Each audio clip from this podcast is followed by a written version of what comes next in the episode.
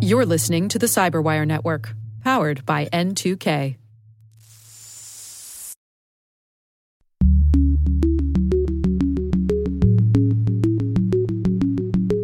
In order to mitigate the costly risk of ransomware and data breaches and malware attacks, you need to understand where you are across the risk continuum on vulnerability. And then you need to be beginning a plan of how do you address those risks.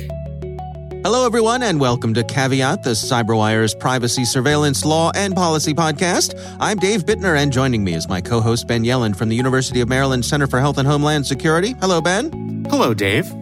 Today, Ben covers ramifications of legal developments in Texas. I discuss proposed legislation that takes the for sale sign off the Fourth Amendment. And later in the show, my conversation with Kimberly Patlis Walsh. She's president and managing director at Corporate Risk Solutions. We're discussing cybersecurity and the insurance marketplace. While this show covers legal topics and Ben is a lawyer, the views expressed do not constitute legal advice. For official legal advice on any of the topics we cover, please contact your attorney. With over 8,000 threat hunters analyzing over 65 trillion signals daily, Microsoft works tirelessly with the federal government to keep our nation's data secure. This 30 year plus partnership is driving mission innovation that is secure by design. Whether optimizing your existing defenses or tackling advanced threats with AI, Microsoft gives you the intelligence and the automation you need to defend at mission scale. Let's work together to stay ahead of emerging threats and secure your mission anywhere. Learn more at aka.ms slash fedcyber. That's aka.ms slash fedcyber.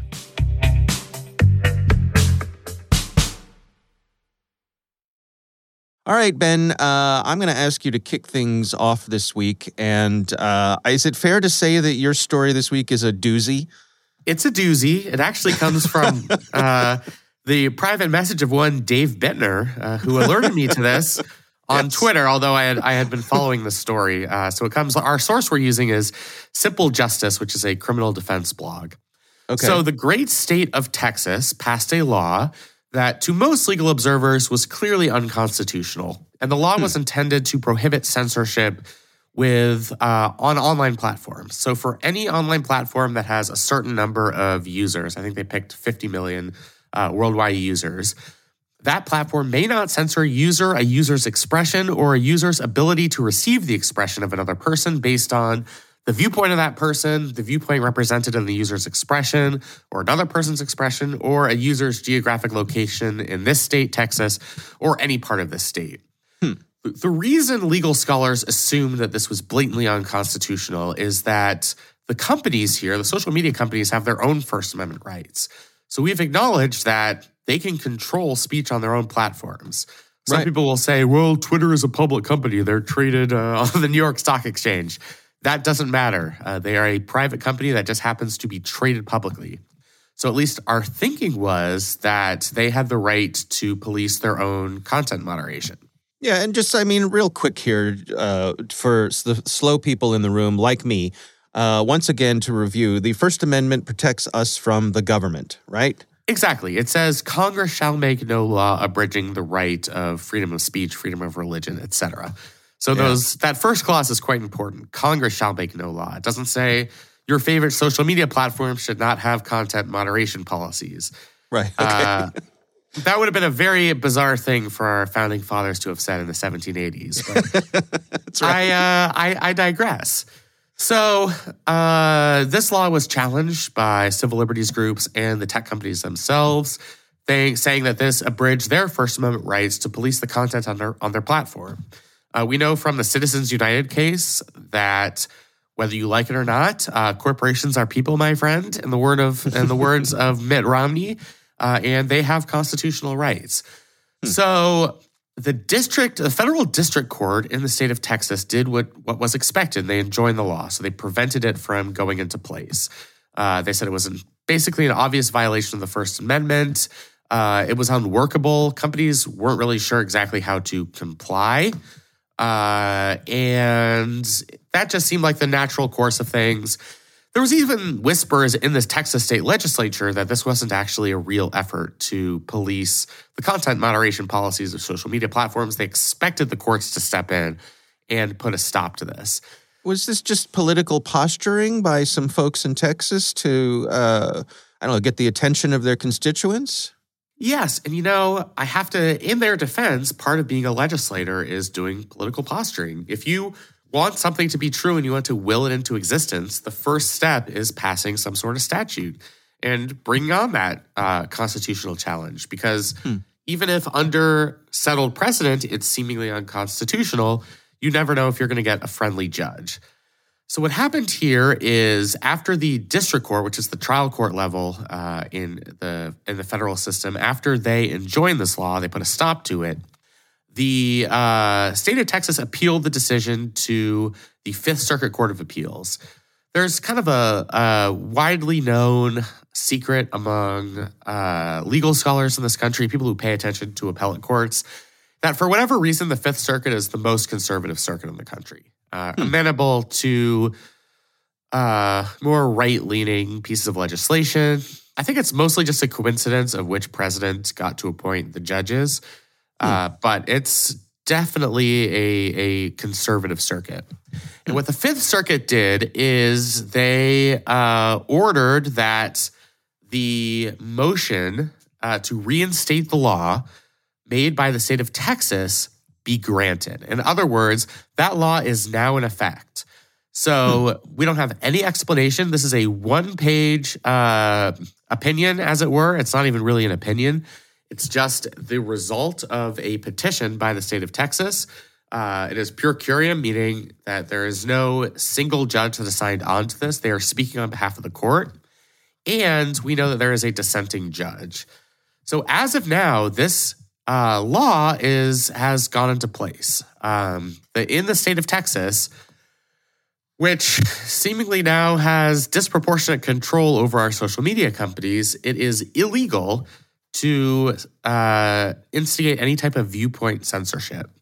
Hmm. Uh, this is a major logistical problem for the tech companies. A, they don't really know how the law is going to be interpreted. So they don't know what what the state of Texas means in its statute by viewpoint discrimination. What counts as a viewpoint?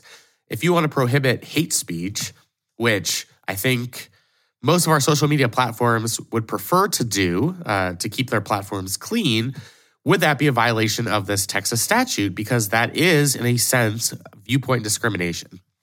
Uh, so I think compliance with this law is just going to be exceedingly difficult. Not to mention, uh, our social media companies going to have to adopt their policies generally in the other 49 states to comply with rules and regulations now in place in Texas, or uh, our internet companies just going to stop doing business in Texas for this t- for the time being.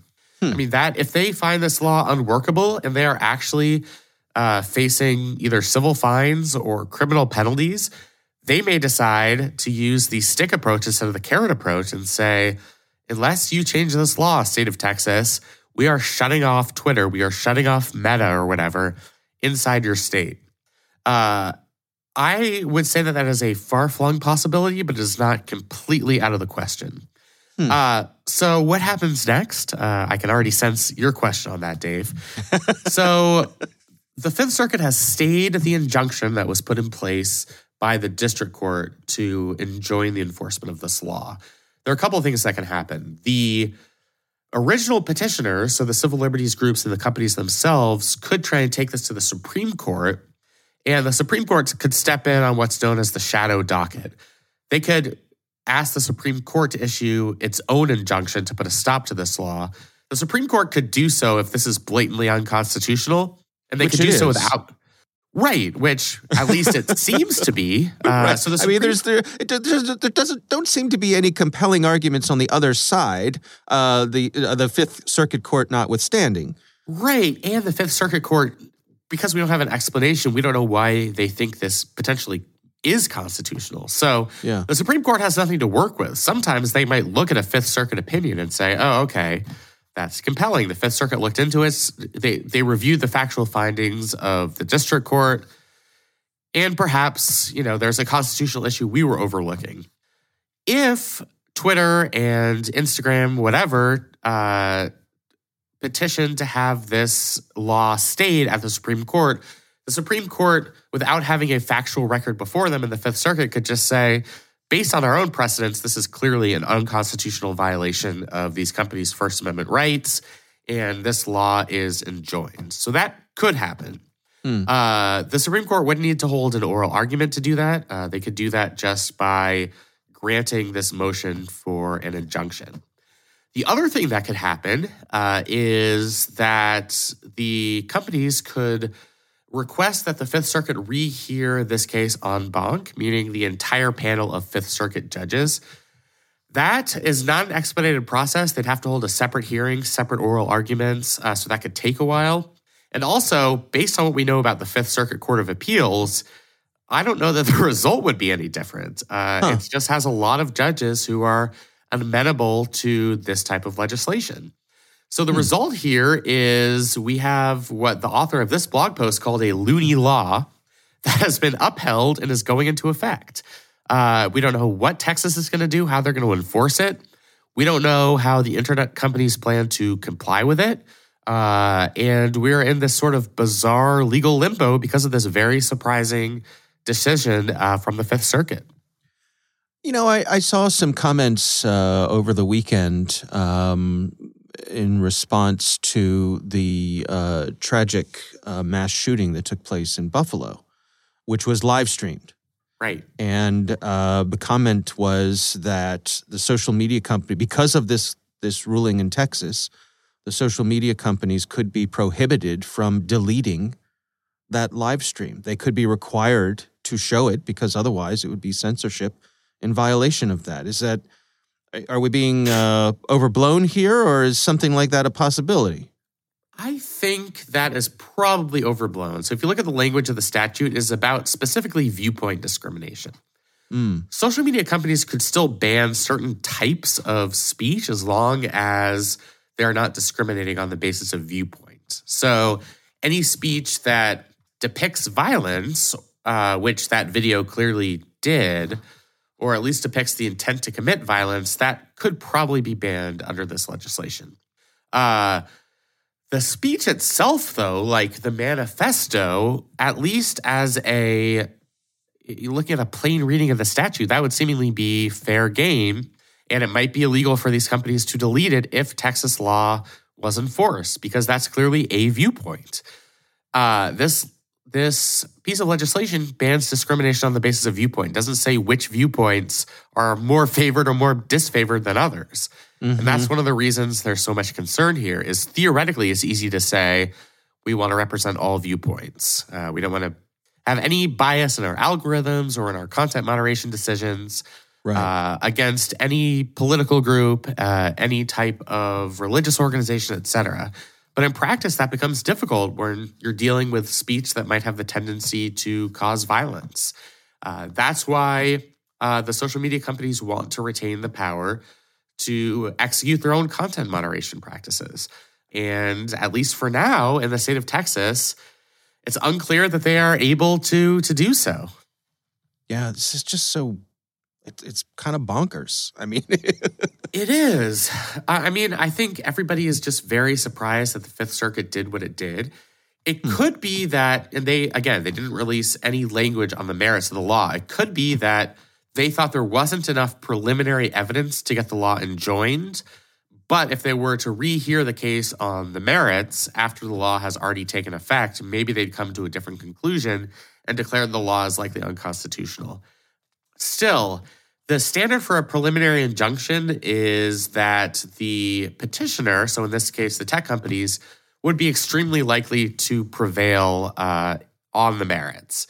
And at least from my read of the case law and the history and co- common sense, uh, it seems like the uh, petitioners would have a very good, uh, a very good chance of uh, succeeding on the merits. So it is bizarre all around. Uh, I think it kind of threw everybody in the legal community for a loop, uh, and we don't know exactly how this is going to turn out. Which social media platform is going to be sued? first in Texas and for which content moderation policy? And are we going to get case law on what counts as viewpoint discrimination. Wow. Uh, or is the Supreme Court just going to step in and say, even us, the uh, current Supreme Court, this is too far. This is taking things too far. Uh, this is an affront to the First Amendment rights of these corporations. And let's just enjoy this before uh, we get ourselves in any additional trouble. That Yeah, very well could happen off. too. Yeah, exactly. Which is basically what an injunction from the Supreme Court is. Is all right, guys. like you know Yeah. this is wrong. We know this is wrong. Stop it. Right, right. Well, time will tell, right? Yeah, definitely something we're gonna have to keep following uh, because you never know what's uh, what's gonna happen in the crazy state of Texas. Yeah, it's wild. All right. Well, my story this week comes from The Hill. This is uh, an opinion piece uh, written by Alex Deese, uh, and it's titled Congress Should Pass the Fourth Amendment Is Not for Sale Act. Ben, you and I were both fans of uh, legislation that has um, abbreviations. This is Yeah, this acronym is not quite up to speed. It's the uh, FANFSA Act. FANFSA. FANFSA. Yes, Yeah, they, not I feel like they could have done better. They could have done better. Yeah, I don't know what what why have interns if they're going to come up with uh, substandard uh, acronyms like this one. I don't know, but Right. the point of this is. Um, they, there is legislation that's been introduced in the Senate. Uh, again, this is the Fourth Amendment is Not for Sale Act. Uh, evidently, they have 20 co sponsors from uh, all over the map, including uh, Rand Paul uh, from the right, Bernie Sanders uh, from the left, uh, and in the House. Strange it's, bedfellows for sure. yeah. In the House, it's uh, sponsored by uh, the Judiciary Chairman, uh, Jerrold Nadler, a Democrat from New York. Uh, evidently, uh, not making a lot of progress in terms of making its way through Congress, but I guess that's these days, that's not a surprise for any bit of legislation. Um, what this bill basically does is it keeps uh, federal law enforcement agencies from doing an end around on the Fourth Amendment by going to data brokers to buy the information that otherwise would require some sort of warrant or judicial oversight. Do I have that right, Ben? Exactly. So the Fourth Amendment protects you against unreasonable searches and seizures by the government. If the government wants to obtain information through a legal process, through a subpoena, uh, or through a warrant, they have to go through the Fourth Amendment process, go to a judge, prove that there's probable cause that a crime is being committed or a crime is going to be committed, and obtain that judicial authorization. But law enforcement has found this loophole the fact that they can purchase data from these private companies. Uh, they don't need any judicial authorization to do so. Uh, they just need money. And we know these law enforcement agencies, whether they be state, federal, local, or local, are generally pretty well funded, especially these days. So if they want to get their hands on that data, they can purchase it from data brokers. So I think this legislation is relatively sensible and simple. It would just require law enforcement to go through the same process in obtaining this data as they would if they were using a traditional warrant or subpoena process. So it would have to be an application signed off by a judge or a magistrate. It would treat data that came uh, from data brokers the same as data obtained through the normal court approval process. I think this is so sensible uh, that it probably has no chance of passing. Uh, and I know that's we're, we're that cynical. We're that cynical. right. That is a common affliction uh, of our members of Congress. I mean, right. I think there's a belief that why would we handcuff law enforcement and prevent them access to this extremely valuable tool? We are in a period of uh, elevated crime rates uh, across the country, specifically violent crime. And I think to some legislators, maybe a majority or maybe a sufficiently sizable minority, they might say, why would we institute this policy now uh, to give more rights to criminal defendants? Um, I don't think that's a good argument because just because we have you know high crime rates right now doesn't mean we should roll back traditional Fourth Amendment protections. So if we can agree that data obtained from data brokers is functionally equivalent to data obtained during normal uh, court approval processes, then it would make sense that there would be the same legal regime for each. Uh, it certainly is interesting that you have this bipartisan coalition. There mm-hmm. is always a civil liberties cohort in both parties. They team up on bills like this. Frequently, they're not successful because there also is a bipartisan coalition in opposition uh, mm. to these folks. Uh, but especially on all matters related to electronic surveillance, uh, you often see these very strange bedfellows. Uh, so I know Rand Paul uh, has been there on every single one of these issues, uh, as has Senator Sanders. Chairman Nadler in the House is has always been very progressive on, on issues of civil liberties uh, and electronic surveillance as well. Um, it is not moving. Uh, the way we know it's not moving is that Jerry Nadler is the chair of the committee, would have to move through in the House. And as far as I know, there have not been any committee hearings on it. Hmm. So mm-hmm. right now, this is just a idea that's out there. Uh, but every eventual piece of legislation starts out as a crackpot idea from uh, a couple of enterprising bipartisan senators. So you never know, mm-hmm. uh, but it is Congress. So mm-hmm. I wouldn't get my hopes up. Yeah. Let me ask you this. I mean, put you on the spot and ask you an unfair question to hit you with uh, without any preparation, but that's uh, one of my favorite things to do. It is. Uh, can you think of any other examples where there have been opportunities over time through the through technology or through just you know the changes in day to day life where a, a constitutionally protected right has found itself the victim of this sort of end around? Yes.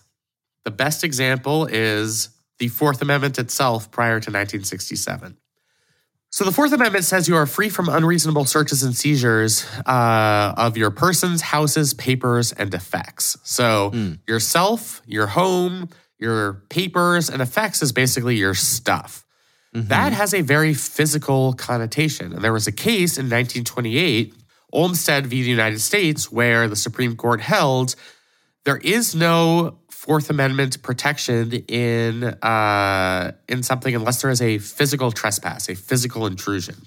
So in that case, they uh, affixed listening devices on the wires extending out of a defendant's house, and since that wasn't within his house, in his property, it wasn't on his stuff that didn't qualify as a constitutional uh, search and or seizure.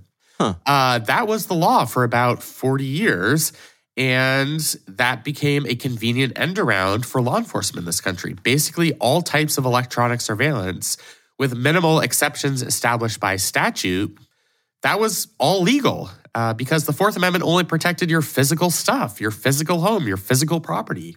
Hmm. It took 40 years for a separate decision uh, called Katz v. United States, where the Supreme Court changed the standard. There no longer had to be a physical intrusion. Now you could have a Fourth Amendment violation if you violated somebody's reasonable expectation of privacy. Uh, so we had a 40 year end around, and it wasn't Congress that stepped in in that case, it was the courts. Uh, Interesting. But that was a, a significant loophole to the Fourth Amendment that wasn't commensurate with the technology at the time. I mean, we knew how to wiretap in the 20s. We knew how to wiretap in the 30s. We had the McCarthy era. There was a lot of surveillance going on then. There was J. Edgar Hoover uh, in the FBI. So certainly electronic surveillance was going on and it was largely unregulated because of how the courts had interpreted the Fourth Amendment. Hmm. Uh, I think courts these days are far less likely uh, to jump in and, and be as active in uh, revisiting precedent in this in this area as they were in the 1960s. Uh, so I think it is incumbent upon members of Congress to do what the court did in 1967 in this case and keep the spirit of the Fourth Amendment alive, which is to protect people's reasonable expectation of privacy in their own information. And to do that, I think you have to institute some type of regulations against the government purchasing data from data brokers. Hmm. All right. Well, good answer, Ben. History doesn't repeat itself, but it sure does rhyme, right? It sure does, yes. All right. Well, those are our stories this week. We'll have links to both of those in the show notes. And of course, we would love to hear from you. If you have something you'd like us to consider for discussion on the show, you can email us. It's caveat at thecyberwire.com.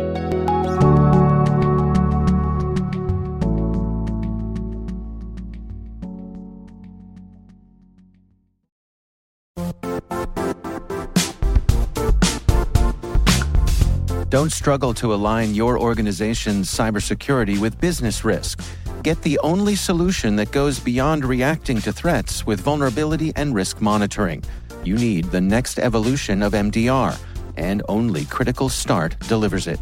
Critical Start doesn't just monitor and respond to threats. They put you in control by detecting suspicious activities, quickly responding to contain threats, and identifying your most critical assets and protecting them against vulnerabilities and exposures. With continuous visibility, expert guidance, and measurable risk reduction, Critical Start has redefined what it means to manage cyber risk. Demonstrate provable security maturity to your leadership while positioning your program to achieve the greatest risk reduction per dollar spent. Stop fearing risk and start managing it with Critical Start. Visit criticalstart.com and request a demo today. That's criticalstart.com.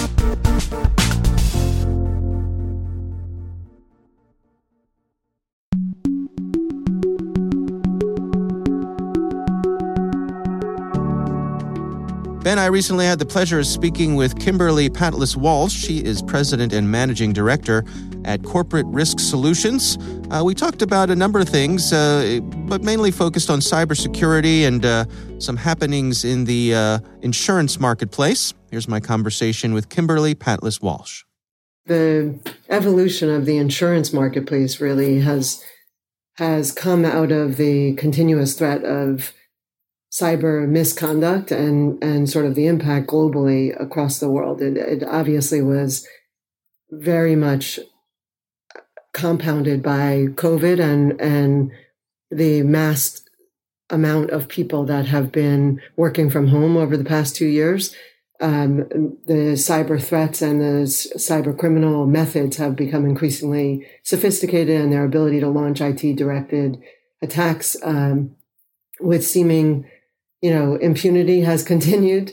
Uh, the negative repercussions across the board for businesses from the smallest, you know, startups that may be uh, pre-revenue, even to the Fortune 10, uh, we've seen have a, pretty material, precipitous, and dramatic impact across the insurance marketplace as well. Uh, but more importantly, that about the businesses and their their impact on cyber and network security risks. If you were a financial institution or a healthcare company five, ten years ago, you always knew you had a cyber threat. Uh, and and there's been a lot of focus around cybersecurity and network security in those industry sectors. I think largely five years ago, most other companies and businesses said, "I don't have personally identifiable information or I don't have health information. And so I don't really have a cyber risk. And that really has been a, a proven out to be a pretty naive thought process over the past five years. In terms of the, the products that the insurance providers have been offering, uh, how has that changed over the years? I mean, is it is my understanding correct that you know originally this was I don't know practically an afterthought, something that kind of got tacked on a a regular um, you know policy? Yeah, I think you're largely correct, David. There, there has been cyber offering, some portion of cyber offerings within, you know, corporate crime uh, or fidelity, rather, where there's been some level of social engineering. But those kind of products were really financial products, and they weren't originally intended for this level and sophistication of of cyber security losses.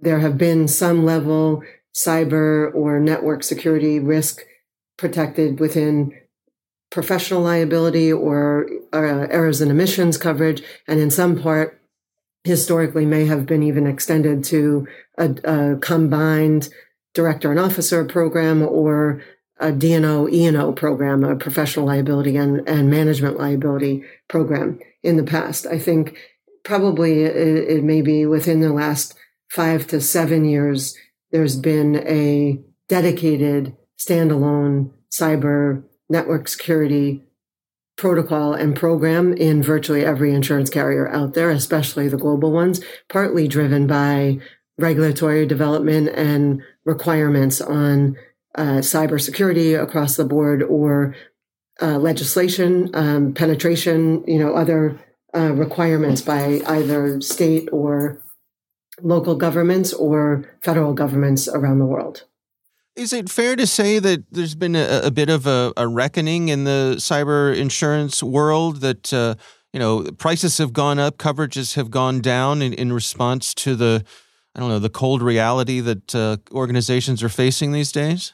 I think largely if you don't have the level of security and protection and you don't understand where you even stand right now on vulnerability and you haven't taken steps to create enterprise protection across the board on doing a security assessment or having controls and monitoring and penetration testing and helping your employees understand where the threats primarily come from, you are going to either not be able to get insurance for dedicated cyber coverage, or you're going to have a material restriction in your coverage, as you said.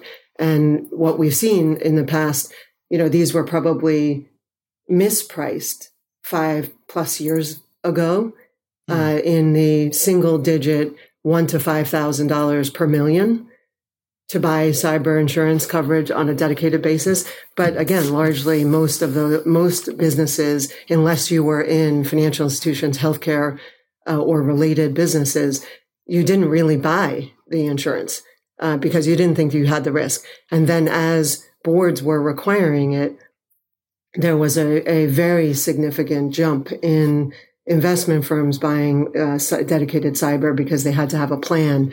Uh, other insurance companies within network security or technology based businesses or work from home businesses, other other businesses that may not have originally had um, healthcare information or personally identifiable information. They all started buying it because it was the right thing to do at the board level uh, and didn't have the parallel um, level protection and you know where those where the tools that to mitigate those types of loss really have come from the same top eight or 10 items where there's been vulnerabilities that have been the same for the past 20 years. To what degree are the insurance companies able to be sort of a, a positive influence on companies now? You know, I'm thinking of historically, you know, you think about things like uh, sprinklers in buildings and fire escapes, you know, that uh, um, being able to get uh, discounts on my insurance for having these sort of mitigations in, in a building that I built. Are we in a similar place with cyber insurance where uh, you know those incentives are are there and meaningful as well? I, I think we are. I think that's a really astute point to make. Is the parallel to the engineering and proper risk management protocols that were forced in liability coverages or property have very much paralleled in the cyber and network security. We're watching now evolution in the past three to five years, let's say, but much, much more so in 2021, especially and coming into 2022, where there have been connections between the legal community, cyber response teams and forensic teams partnering and then dedicated security teams partnering with law firms partnering with folks like my uh, myself in a, in independent risk management positions the insurance brokers as well as insurance carriers. And everyone is aligned in those areas of having advisory support to businesses that have exposure and now you not only have business interruption exposure and enterprise risk across the board, irrespective of what, what industry sector you're in. You also have secondary director and officer suits or possible media and advertising challenges or a full business interruption where you may not be able to do, conduct your business. We just saw the record setting losses that have happened in 2021 create not only the ransom demands, but then the post impact into companies. It has bankrupted many companies. It has cost uh, the the creation of massive loss costs that has in advertising revenue losses, in lack of clients that they may not be able to attract or keep as a result of their uh, security breaches or their security vulnerability.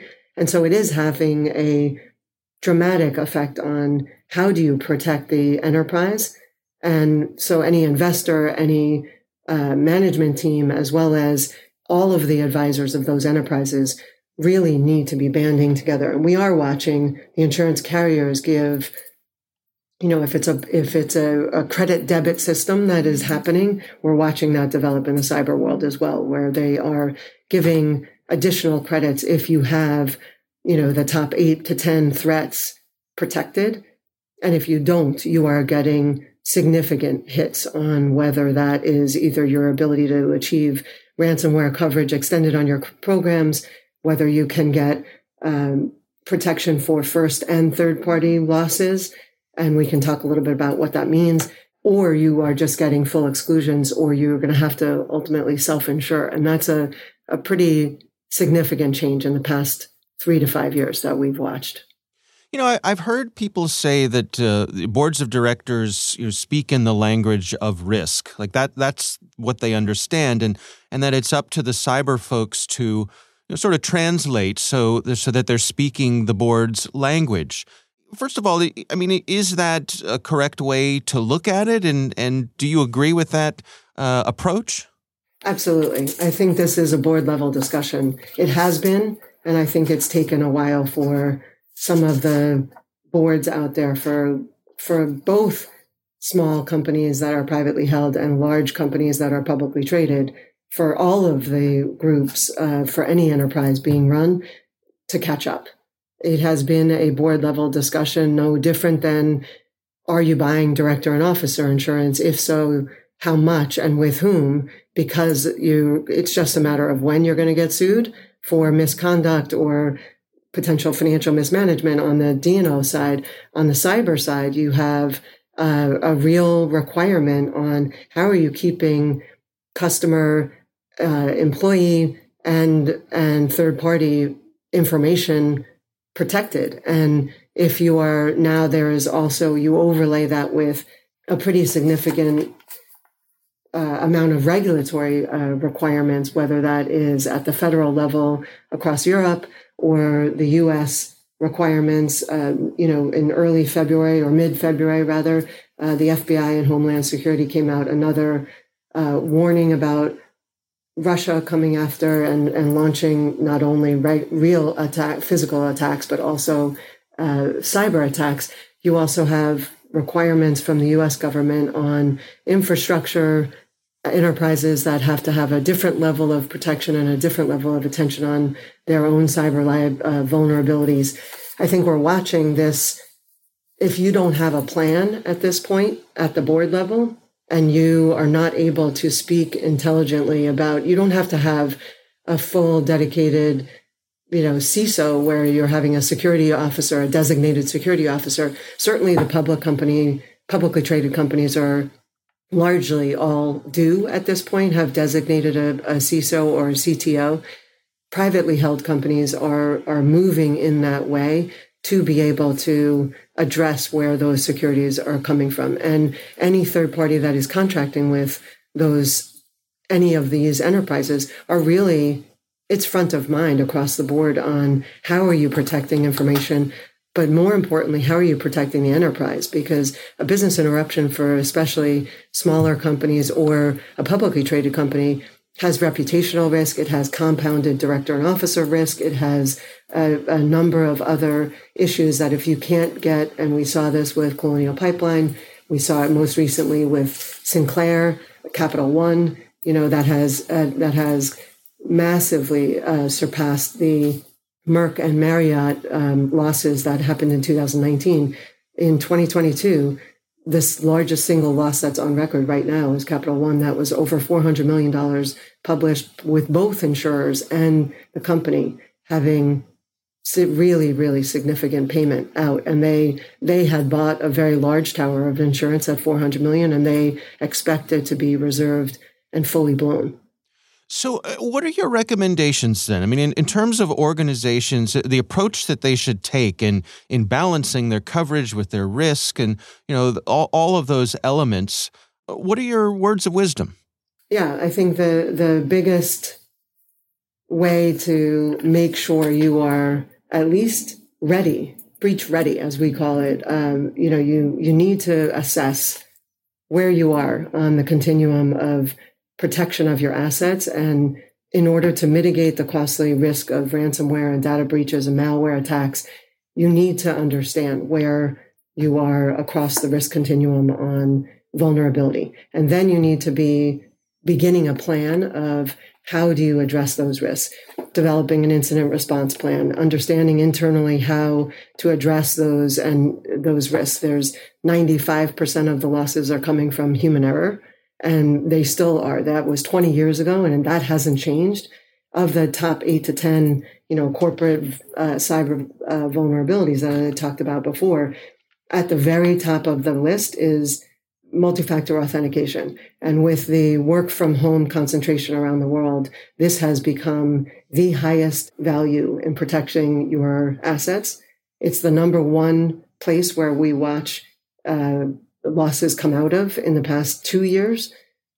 Uh, that, along with remote desktop protocols and protection and remote desktop um, web connection. And so if you are still using VPN and you're not relying on encryption and you don't have RDP gateway protections and complex passwords and again, multi-factor authentication and restricting access to all the firewalls and doing all of these uh, additional endpoint threat protection and then actively managing your systems and configuration. This is a, a 360 around risk. And that, those are just the top three that I just talked about and mm. getting into a continuous hunt for network intruders and being proactive about that process and making sure your employees are proactive with your internal IT and external IT people to make sure that you are mitigating the risk, but most importantly, mitigating the cost and avoiding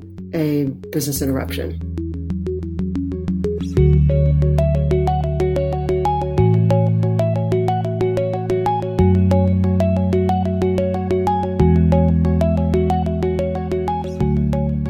Ben, what do you think?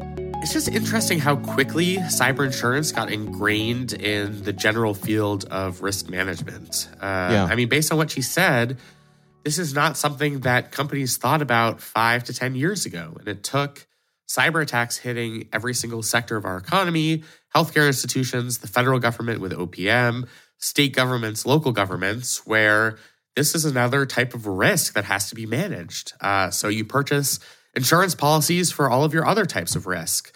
Uh, you have a policy out in case there's a fire in your company's building. Right. Uh, and this is just part of a 21st century calculation of risk. I think it's just going to keep uh, expanding as there are more incidents and as this starts to affect different sectors. As you and I have talked, uh, have talked about before, we just hope this doesn't turn into a flood insurance spiral where right. The coverage becomes prohibitively expensive uh, because paying out uh, damages becomes expensive. So therefore, people can't afford it. Uh, and then these companies are extremely vulnerable to cyber incidents. Um, yeah. In that case, the federal government stepped in and sort of, but not really solved the problem. But I, I hope we don't get to this point uh, as it relates to cyber insurance. Yeah, I'm with you. I, I find it fascinating how quickly the the insurance uh, companies found themselves having to pivot. You know, to go from something that was sort of a I don't know, a high margin tack on that they could put on a regular policy. Like, oh, you want cyber insurance? Uh, yeah, sure, we got that. Here you go. And now right. it's like, oh my gosh, we actually have to like run the numbers on this, and it's and it could be bad. And and so you know, we've just seen it become it's much more numbers driven now. It's it's expensive and it reflects the reality in which we live, and that happened fast. Right, it sure did. I mean, that's something that's really in very recent history. Uh, yeah. Especially it's just it's become kind of part of the public perception of risk uh, as much as it has among individual companies. I think people are just more aware uh, because their employer uh, has forced them to take trainings on phishing emails, etc. So I think there's a public consciousness around cybersecurity risk that there wasn't uh, that we didn't see five to ten years ago. Yeah. All right. Well, our thanks to Kimberly Pantlis Walsh for joining us. Uh, we appreciate her taking the time and sharing her expertise with us. And now a word from our sponsor, Netskope. Netskope is a worldwide leader in SASE and zero trust. Its unified platform, Netskope One, provides optimized access and zero trust security for people, devices, and data anywhere they go, helping customers reduce risk, accelerate performance, and get unrivaled visibility into any cloud, web, and private application activity.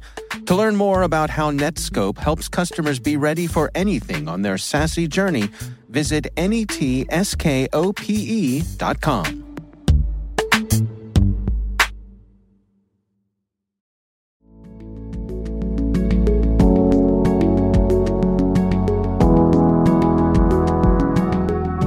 That is our show. We want to thank all of you for listening. The Caveat podcast is proudly produced in Maryland at the startup studios of Data Tribe, where they're co building the next generation of cybersecurity teams and technologies. Our senior producer is Jennifer Eiben. Our executive editor is Peter Kilpe. I'm Dave Bittner. And I'm Ben Yelin. Thanks for listening.